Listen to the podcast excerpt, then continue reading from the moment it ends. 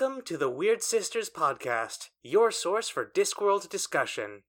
My name is Manning, and I'm the fairy godmother. Joining me is Danny, the scary godmother. My pumpkin carriage is a jack o' lantern. Sadly, Liz was not able to join us this time, but we will persevere.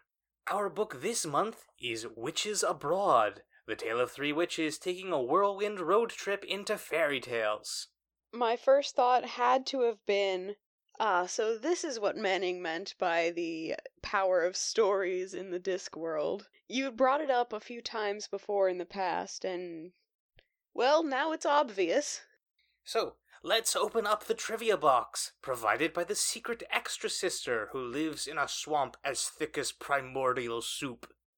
Published in 1991 and clocking in at just under 73,000 words, Witches Abroad is the 12th Discworld book and the third in the Witches subseries. The title is a pun. Witches are abroad can be used to mean that they are doing nefarious deeds, but here it means that they are simply in a foreign country. The foreign country in question, Genua, is primarily inspired by Louisiana with its references to gumbo and Mardi Gras, though the idea of building a fantasy kingdom on a swamp may have been inspired by Orlando, Florida. One of the gods referenced, Mr. Safeway, has an interesting story behind his name. One of the classic voodoo gods is named Carrefour, or Carrefour, which is also the name of a France based retail company, so Pratchett used the supermarket brand Safeway for the Discworld co- counterpart. Similarly, Baron Saturday is a tweaked version of Baron Samedi, with Samedi Nuit Mort mentioned as a reference to the TV show Saturday Night Live. On the subject of translation, Nanny Ogg's butchered linguistics are often puns or similar words, such as when she confuses Marty with meaty to turn Fat Tuesday into Fat Lunchtime. Magrat tries to learn martial arts as well from a booklet allegedly written by Lobsang Dibbler. Lobsang is presumably a reference to Cyril Hoskin, who famously wrote The Third Eye in 1956 under the name Lobsang Rampa, claiming to be a Tibetan monk and starting a trend of scamming people with promises of spiritual fulfillment that continues to this day. Witches Abroad was translated into Dutch in 1995, French in 1998, and German in 1999. The audiobook, published September 27, 2005, is narrated by Nigel Planer and lasts eight and a half hours. This story was number 7 on the 1992 Locus poll for Best Fantasy Novel and 197th on the Big Read survey. The story begins on the cold Ramtop Mountains, where the witch Desiderata Hollow is about to die. As she looks into her mirror, she sees someone else looking out. And that's not a metaphor. There is literally someone else magically using the mirror to communicate with her. This woman, introduced as Lilith, taunts Desiderata for a bit before the witch hangs up on her. Ah, the original Discworld phone call. We're back to Terry's standby of starting a story with a character dying, but this time we get to see them talk with other characters first, besides Death. It's an interesting note that Desiderata isn't directly killed by the villain of the story, despite directly interacting with her. We'll talk about that more in a bit. So, Death comes for Desiderata, and she talks about being a fairy godmother, traveling the world and granting wishes. She knows that she can't challenge Lilith, but she's got a plan. Up in the high Ramtops, many of the elder witches are having a sabbat. They discuss Desiderata's passing and how nobody should go near her cottage until at least tomorrow. Naturally, Granny Weatherwax and Nanny Ogg get there practically as soon as the meeting ends. It becomes clear that they are searching for a magical item, something alluring yet forbidden. In her search, Granny unveils Desiderata's mirror and, shocked by what she sees, smashes it. It turns out that the magic object the other witches had been searching for was in fact delivered to Magrat Garlic, who has been studying martial arts. The object is a wand, and with it comes Desiderata's title of Fairy Godmother. She also sent Magrat instructions to 1. Go to the country of Genua. 2. Ensure that a girl named Ella is prevented from marrying the prince. And 3. Do not let Granny Weatherwax and Nanny Ogg interfere. Naturally, they insist on joining Magrat. Almost as if that was Desiderata's plan all along. To be fair, there's been a lot of wordplay in this book, and honest, I did get tripped up by it at first. Desiderata's instructions specifically were to tell them not to come and that they would ruin everything. Yeah. She knows them. She knows they would take one one listen to that phrase and just say nope, which is my favorite part about the witches in general. Just I suppose what we would call reverse psychology, placebo effects, saying one thing meaning another. Direct manipulation is just so prevalent. It works. We get a brief scene of the three witches heading out on their journey. Joining them is Grebo, Nanny Ogg's massive and bad tempered cat, who I don't recall if we talked about during the Weird Sisters episode. I can't recall either, but um my cat is currently sitting on the end of my bed, studiously ignoring me recording. I'm hoping she doesn't get up, otherwise she'll walk all over my laptop and interrupt recording for at least five minutes. mm, so it goes. Uh, there's a fun exchange during this scene where Granny Weatherwax is horrified that Magrat is wearing trousers. Later on in the book, there's a brief mention that Granny refers to those pants as Magrats. Uh, this is a reference to the real world history of the word bloomers, which are named for women's rights activist Amelia Bloomer. Right, Magrat is not wrong that pants are extremely good for mobility so long as they're made of the right fabric. But if you have enough fabric in a skirt, it's incredibly mobile. Hmm. Like there's no no real hindrance to your legs. Um, I doubt pencil skirts have been invented yet on the disc. I mean, if the purpose is to make sure that people can't see your legs, then I imagine that pencil skirts would be would not be the ideal garment for that like outcome. True.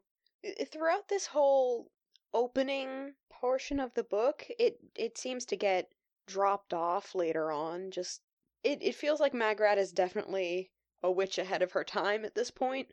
Eh, She's definitely got her heart in the right place, but the way it, it's it's written kind of comes off as too much all at once. Although it does kind of I just made the connection now that uh, wasn't she the one of the ones later in the book to argue pushing progress even at the expense of others? I don't recall that. That was um part of the allure of I think being a fairy godmother was put making the stories happen, ensuring that they do happen. I remember Magrat said something about progress, but it seemed to kind of fall in line with this aspect of her character. Do-do-do-do. Yeah, then you're nothing but a, a daft grandmother, snapped Granny, still fiddling with the lock. You can't go around building a better world for people. Only people can build a better world for people. Otherwise, it's just a cage. Besides, you don't build a better world by chopping heads off or giving decent girls away to frogs. But progress, Magrat began. Don't you talk to me about progress. Progress just means bad things happen faster. Yeah, uh, it seems like Magrat wants to see change the way a lot of young people do. She wants to see change done in her lifetime and uh, potentially be one of the ones to enact it. Versus Granny, who seems kind of jaded and, as she is Granny Weatherwax, stuck in her ways. Which, it, it, it kind of, her character has been somewhat at odds to me as a young person. Like, I want to agree with Magrat's ide- ideology, her hopeful visions for the future and what she can do to enact it, and Granny's half wisdom, half stubborn, jaded attitude. Yeah. I still love them both. It's uh it's just uh interesting to see another facet of their Other dynamic. another facet of their dynamic, yes. It's interesting to me. A major part of this book is the three witches traveling from Lancre to Genua. This is comparable in structure to The Hobbit as an episodic adventure toward a specific goal. For the most part, these episodes are broken up with postcards that Nanny Ogg writes to her family. Postcards are like full of Discworld style bad spelling. So the first stop on this road trip comes in the high Ramtop Mountains, where our heroes take shelter in a dwarf mine. The king is devastated because a recent cave in has cut off a promising seam of gold bearing quartz, and incidentally trapped several dwarves, including his son. But, the gold! And there are people too! Oh, right. People too. But the gold! So Magrat takes out her new wand and turns the cave in into pumpkins! Which wasn't exactly her intent, but it gets the job done. I think bubbles would have worked better. I imagine she thinks so too. The witches take a river barge for the next leg of their journey. After a brief encounter with legally not Gollum, they reach the mandatory waterfall that comes up in any river part of an adventure, and Magrat's attempt to save them turns the boat into another pumpkin. Sharp rocks the bottom. Most likely. Bring it on. Then they come to a small, dreary town in the shadow of a dark castle. It isn't stated as such in the text, but this scene most likely takes place in Uberwald, the gothic horror country of Discworld. The three witches find an inn, where the food incorporates a lot more garlic than you might expect. Magrat gets a room to herself, but it's not particularly restful since the other two are in the next room and bicker late into the night. Hoping to get some fresh air, Magrat opens the shutters of her window. In the process, she smacks a vampire that was trying to creep into her room, knocking him to the ground. He changes into a bat and starts to fly away, but that escape is terminally interrupted by Grebo. Grebo ex machina. oh, the perfect comedic timing. They are bad tourists. Like I would I would prefer Twoflower over these three. I mean, at least if you're going around with Twoflower, he can usually obliviously get out of trouble as easily as he gets into trouble, but these three have to make more of an effort. We cut to Genua, where Lilith, the other fairy godmother, is holding court. A local toymaker has committed several hideous transgressions, such as not being fat and jolly, not telling stories to children, and not whistling while he works. For this, she politely suggests to the guards that he be thrown into the prison until he learns to fit her aesthetic. Yikes. That makes a a major counterpoint to uh Chitty Chitty Bang Bang's toy maker. All of this is observed by Mrs. Pleasant, the palace cook, who reports it back to the voodoo woman Erzulie Gogol. So there's a great bit in this scene where Mrs. Gogol is using her cooking pot like a scrying lens to foresee the witches coming to Genua. I especially love the exchange where Mrs. Pleasant asks about Lilith's power to see out of any mirror in the world, to which Mrs. Gogol replies, All anyone gets in a mirror is themselves, but what you get in a good gumbo is everything. That line stuck with me the first time I read this book, and I was a little disappointed when, near the end of this scene, it's revealed that she was lying. It does play into the theme of actual magic being less potent than what the witches call headology. Lilith is using her superior magic ability as a hammer to dent the world into the shape she wants.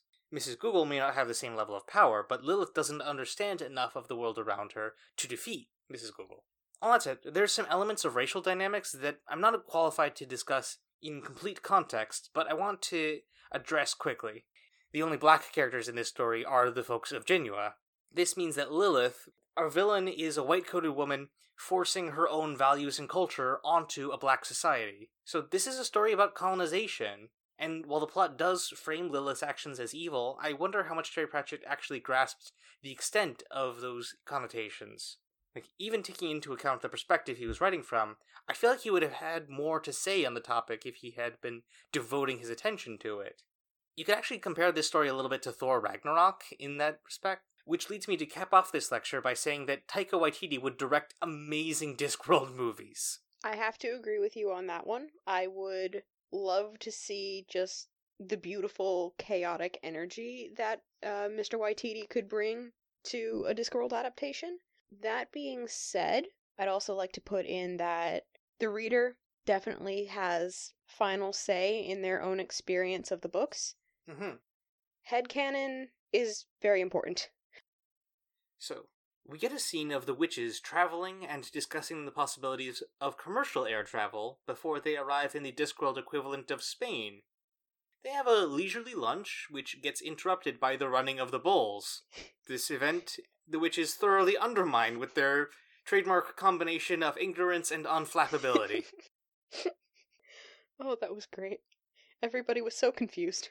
It seems to me that the witches are kind of a Three Stooges act, but with the strange noises and like a lot of physical humor replaced with just this like being tougher than whatever events come at them. I mean, I don't know about you, but Granny Weatherwax to me is a rock. Oh yeah. She's not going anywhere. oh man, I love these characters. I really do. Tired of flying, the witches board a paddle boat, where Nanny Ogg gets swindled by a group of card sharks. Granny Weatherwax steps in, and it looks like she's going to use magic. But after she wins, she reveals that she used nothing but headology and a lot of practice. Although, actually, according to the L-Space Wiki, their interpretation of the scene is that Granny Weatherwax does use magic to cheat. What's your take on it, Danny? I don't know, but I know that one of the one of the card sharks had a card holding device up his sleeve that mysteriously broke when Granny sat down at the table. So I wouldn't be surprised if that had a little bit of magical influence or that she was also just that good at discovering and reading people's tells at the table.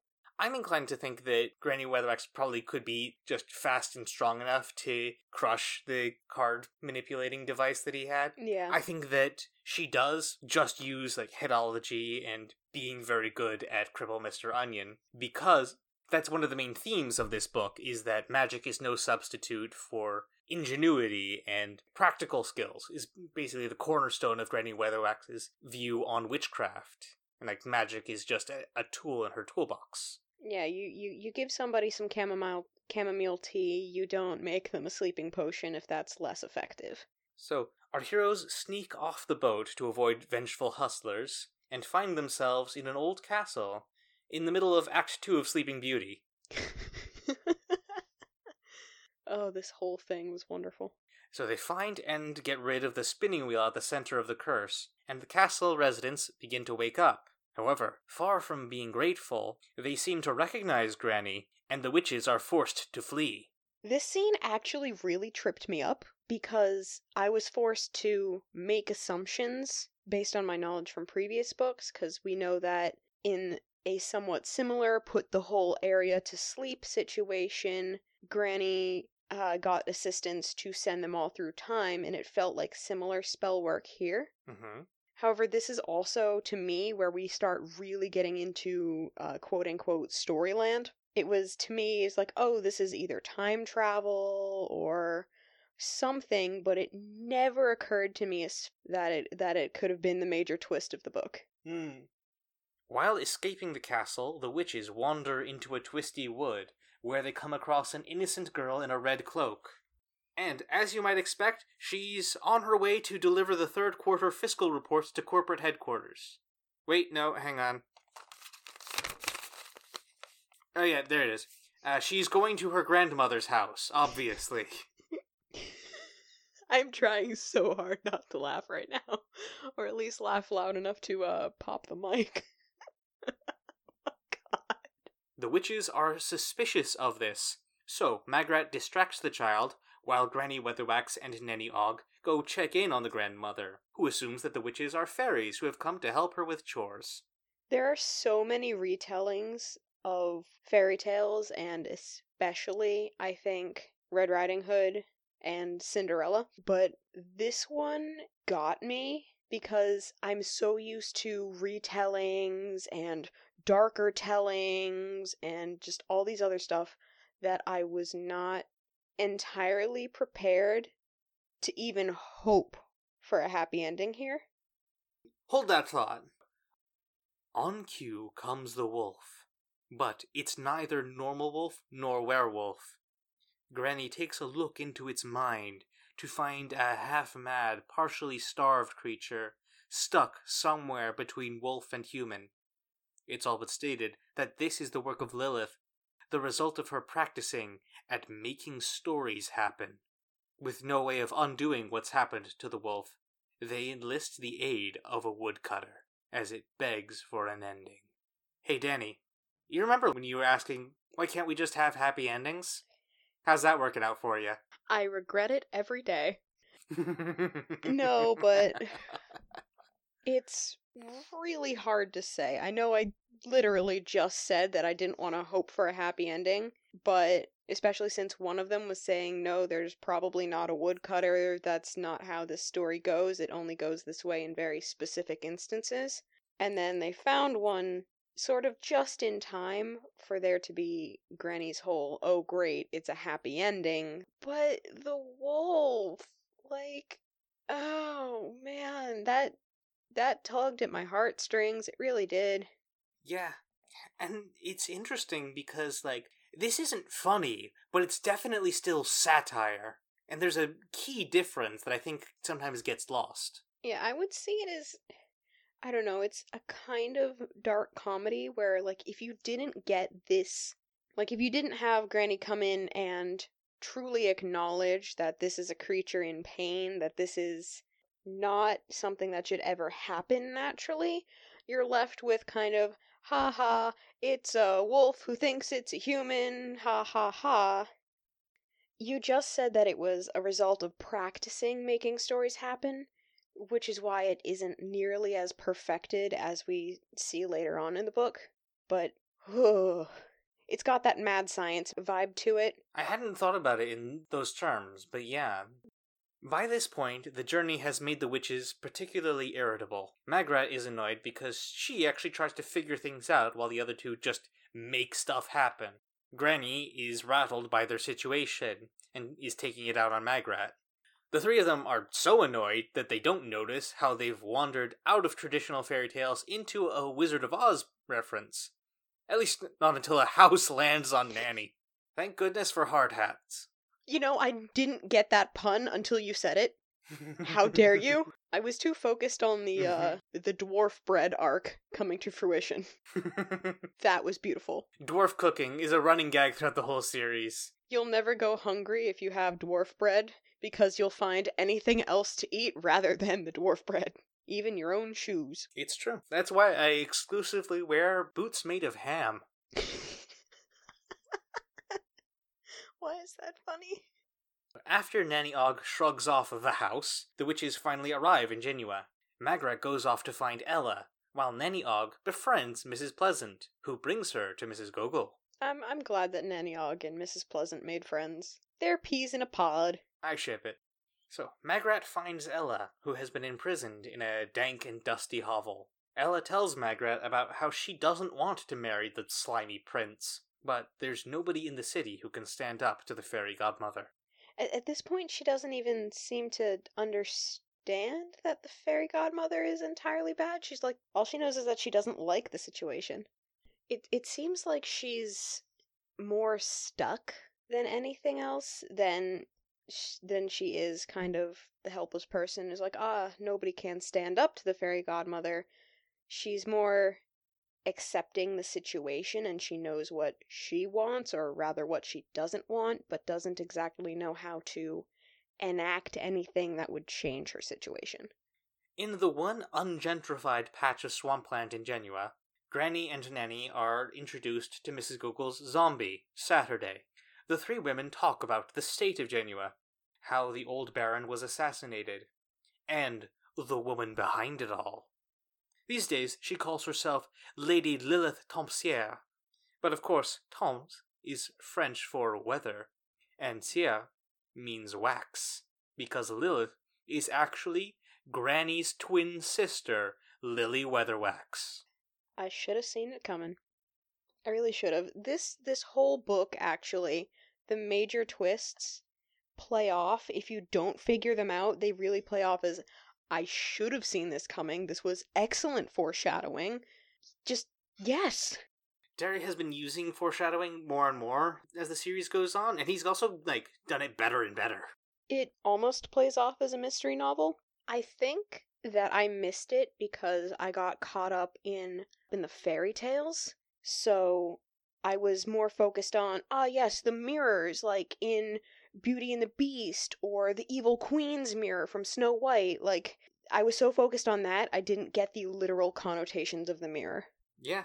Honestly, I like forgot to put that the mirror stuff into it as well, but you're absolutely right.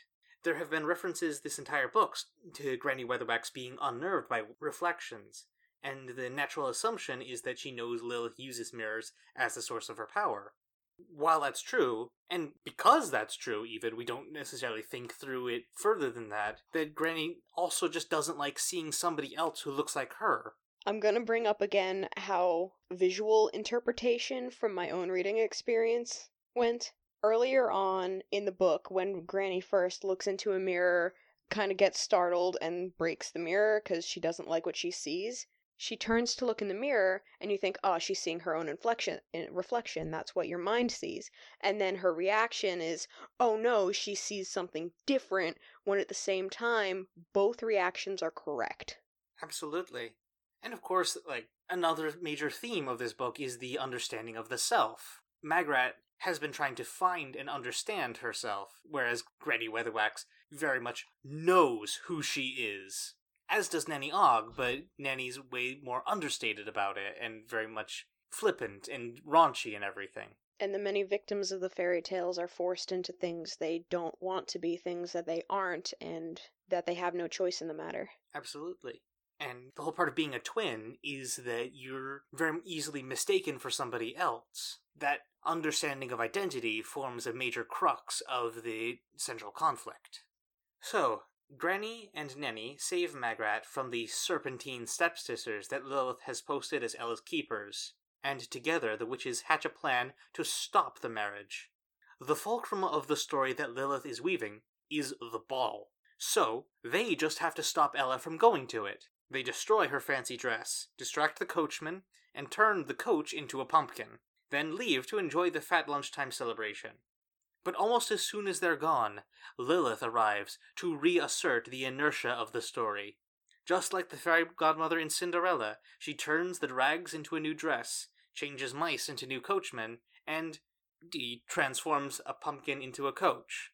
Our heroes soon realize what has happened, and to stop the carriage, they enlist the help of Nanny's cat Grebo by turning him into a man. oh man, this whole sequence was it, it was it was glorious. This was one of the scenes sometimes I'll read off quotes to people who I know will understand the humor. And my mother, who is a writer, I got to read off the scene of the description of human Grebo. Of course, I informed her that this was actually a cat. She busted up laughing because we've both read the stories. We know what that kind what that kind of description can only mean. It was funny. What can it mean? The description was borderline purple prose with all the adjectives and adverbs and something about black wings on a crimson night and it's just like, "Oh, nope, okay, this is a dime novel." There was some interesting analysis I read about human Grebo that I wasn't able to track down, but it boils down to him being another deconstruction of the animal turned human trope that you see in a lot of stories. He's sexy, yeah, which is very much rooted in our cultural associations with cats, but he's still like a rude, self absorbed, and deeply cruel animal.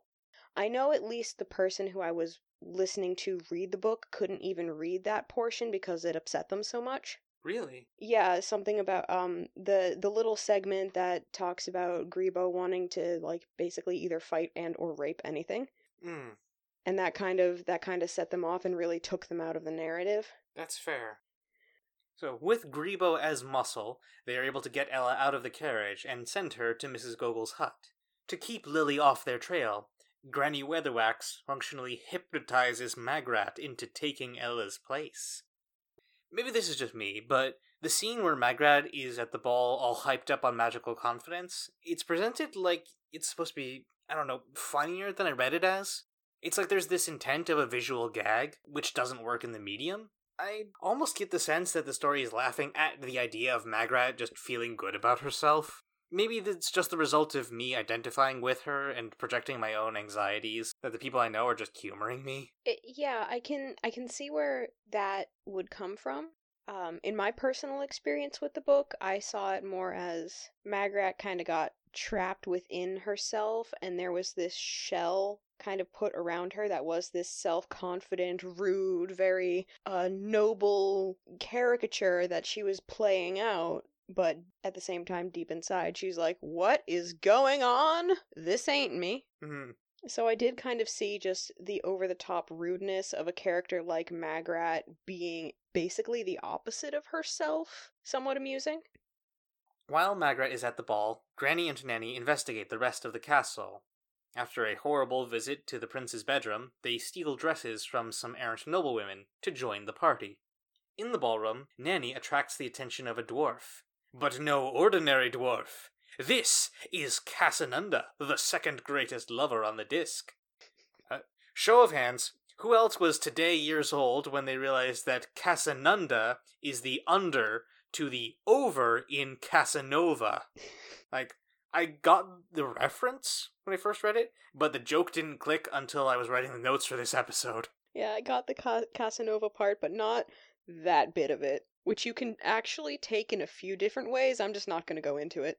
Soon enough, Lily and the prince arrive at the ball, and the hypnotized Magrat follows the path of the narrative. With Casanunda's help, Nanny sabotages the clock to strike twelve, bringing Magrat to her senses. The witches have sabotaged the story, but Lilith has enough power to put it back on track. She imprisons our heroes, but they are soon rescued. Mrs. Gogol has channeled godlike power into Saturday, giving him back the same fire he had in life as the Baron of Genua.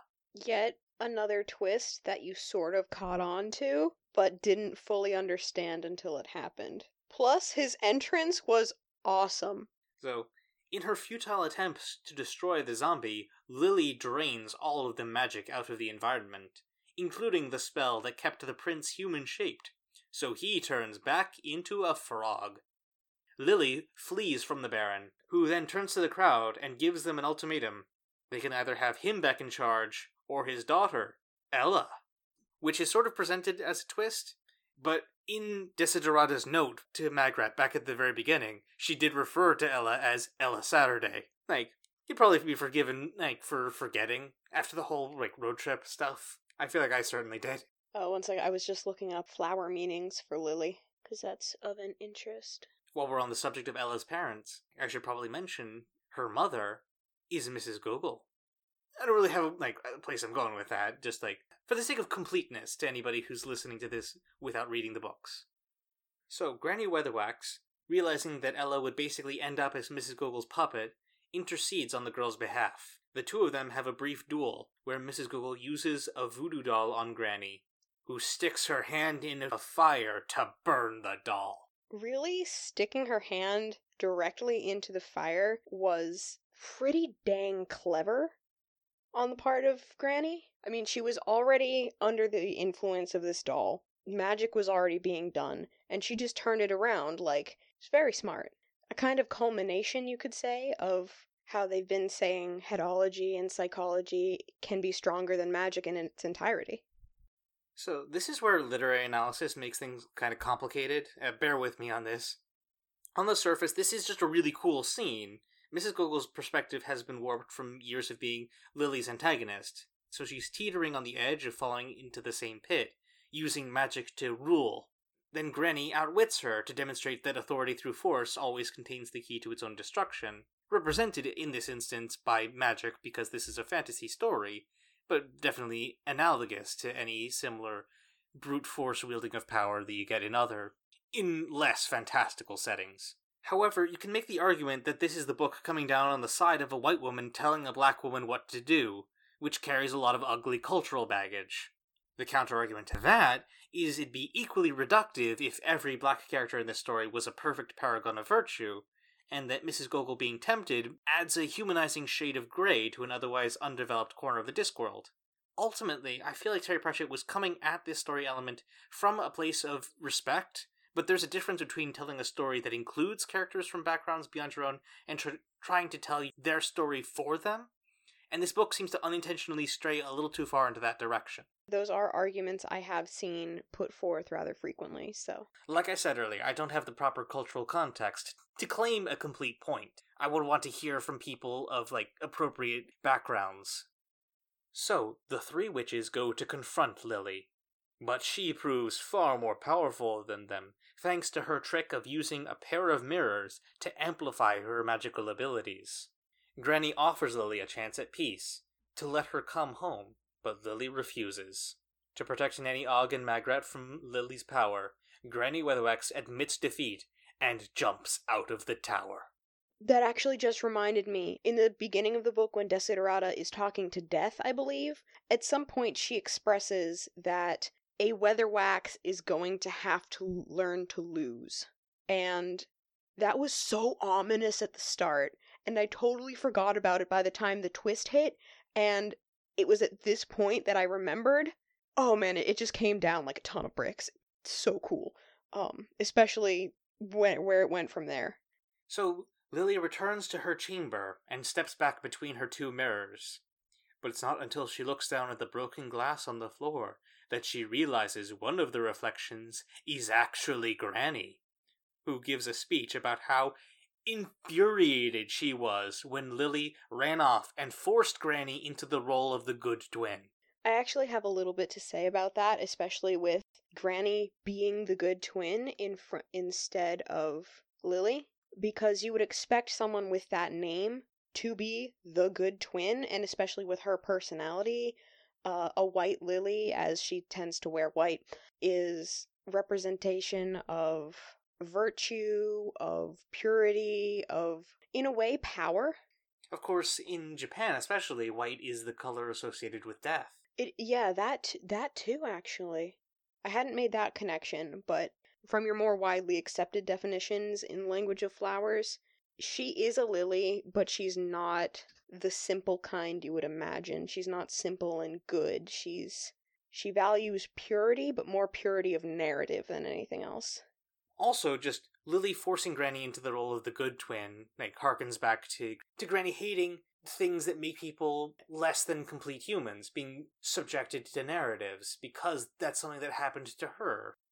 Sibling dynamics, being pushed into roles, is something that does happen in the real world. It happened with me and my sister. Not gonna really gonna get into it too much. But like, where am I going with that? Lily didn't really, I think, understand that she was being the bad twin. You can understand that in the way that she frames everything that she does. Yeah, she's she's very self-assured and just my way is right and I am good because that's my place in the narrative. I am the good fairy godmother, therefore all I do is good. That's the main thing that permeates a lot of Discworld stuff, is that virtue is not the result of proclaiming yourself virtuous. Good people often don't think of themselves as good. They think of themselves as like unequipped to the task more than anything. Mhm. But also just Granny Weatherwax talks about how she would have been better at being the evil twin, that she wanted that role and that freedom and the fun that came with it, and she didn't get that because her sister took it, and how frustrated she was for decades. And it's just a really interesting glimpse into her character. The Discworld is better off for it, but she's upset. I also like to think of it as an example of relationships are less stereotypes than they are what you make of them. Even in fantasy novels. Like, I have been told countless times, oh, it's incredible how good a relationship you have with your brother. Because we decided a long time ago that fighting wasn't gonna work out for us. So, I guess I can tie that in as Granny excelled at being good even though she was forced to. She made herself fit the role, and while in this story that might not have been a good thing, seeing as how we've already seen things forced into other roles that went horribly wrong, in this instance it's for the better. And I don't think at this point she minds anymore. She knows who she is. So, Granny breaking the mirror causes Lily's reflection magic to reverberate back on itself, pulling both of them into a world of mirrors. Surrounded by reflections, Death explains that they can get out when they find the one of them that's real. Lily runs off to search, but Granny knows exactly who she is, and so is able to escape. Yeah, this scene, I made it through. I saved my pride at the end. I got this scene before it went back and did Granny's role because at first I thought it was just Lily in the mirror realm, but I was like, okay, what's he saying? Because she ran off, and immediately I just imagined her jumping through reflection after reflection after reflection to no avail. And then I decided to go like, hey, a reflection isn't real. A reflection is reflecting you that is real, and I finally like, yes, got it. As soon as it got back to Granny. Yeah, I think this is starting up a trend of strange deaths that we'll see going forward throughout a lot of the Discworld books. Death by Riddle? Eh, you'll see. I look forward to it actually. With that, the story comes to its ending. Ella ventures out into Mardi Gras. Magrat throws her fairy godmother wand into the swamp, and the three witches agree to take the scenic route home. Aw, traveling did grow on them. So, that was Witches Abroad. What did you think? I was extremely entertained. Extremely entertained. I finished it, I want to say, in two days, despite battling a little bit of eye strain. Mm. It's probably obvious already, but I like no I like understanding the novel and catching the twists before they happen. I am the kind of person who will look at spoilers just a little bit to see what's going on so I can catch everybody else's reaction. But oddly, this is the second book where Magrat is offered a position of power and throws it away at the end. She's definitely finding herself by process of elimination. you have any more things that you wanted to touch on? Uh, I think I made all my points during the summary. All right. So, the usual housekeeping stuff. We do have a Discord server where you can chat with us about Discworld books, the podcast, and just anything else that you wanted to say, as well as our Twitter, Tumblr. Should probably do a Facebook page at some point. We're going to be launching a Patreon soon with a couple different reward tiers. One main thing being that around this section at the end of each episode, we're going to be sh- giving shoutouts to Patreon supporters. Now, you can check it out for more details. Like, none of us here are particularly financially well off, uh, so that like some amount of financial support from our listeners would really go a long way to making sure the podcast continues to happen. Yeah, and for reward tiers, we could probably take some suggestions in Discord of what it is that the fans want to see rather than us us just putting it out there like, here, you can do this, and that's it. We're not that kind of people. Oh, and of course, big thanks to Willow Carter for our theme music. Danny, thank you so much for joining me. Not a problem. And thank you, the listener. Check your local library for the next book in the series. One of my personal favorites Small Gods. Ooh, ooh. Just by the title, I think I'm gonna like that. Yes. Would you be so kind as to provide the favorite footnote? Thank you, everybody who put in a response. But the winner this time was Nanny Ogg knew how to start spelling banana, but didn't know how you stopped. Personally, I find that quite relatable. Until next time, the, The turtle, turtle moves.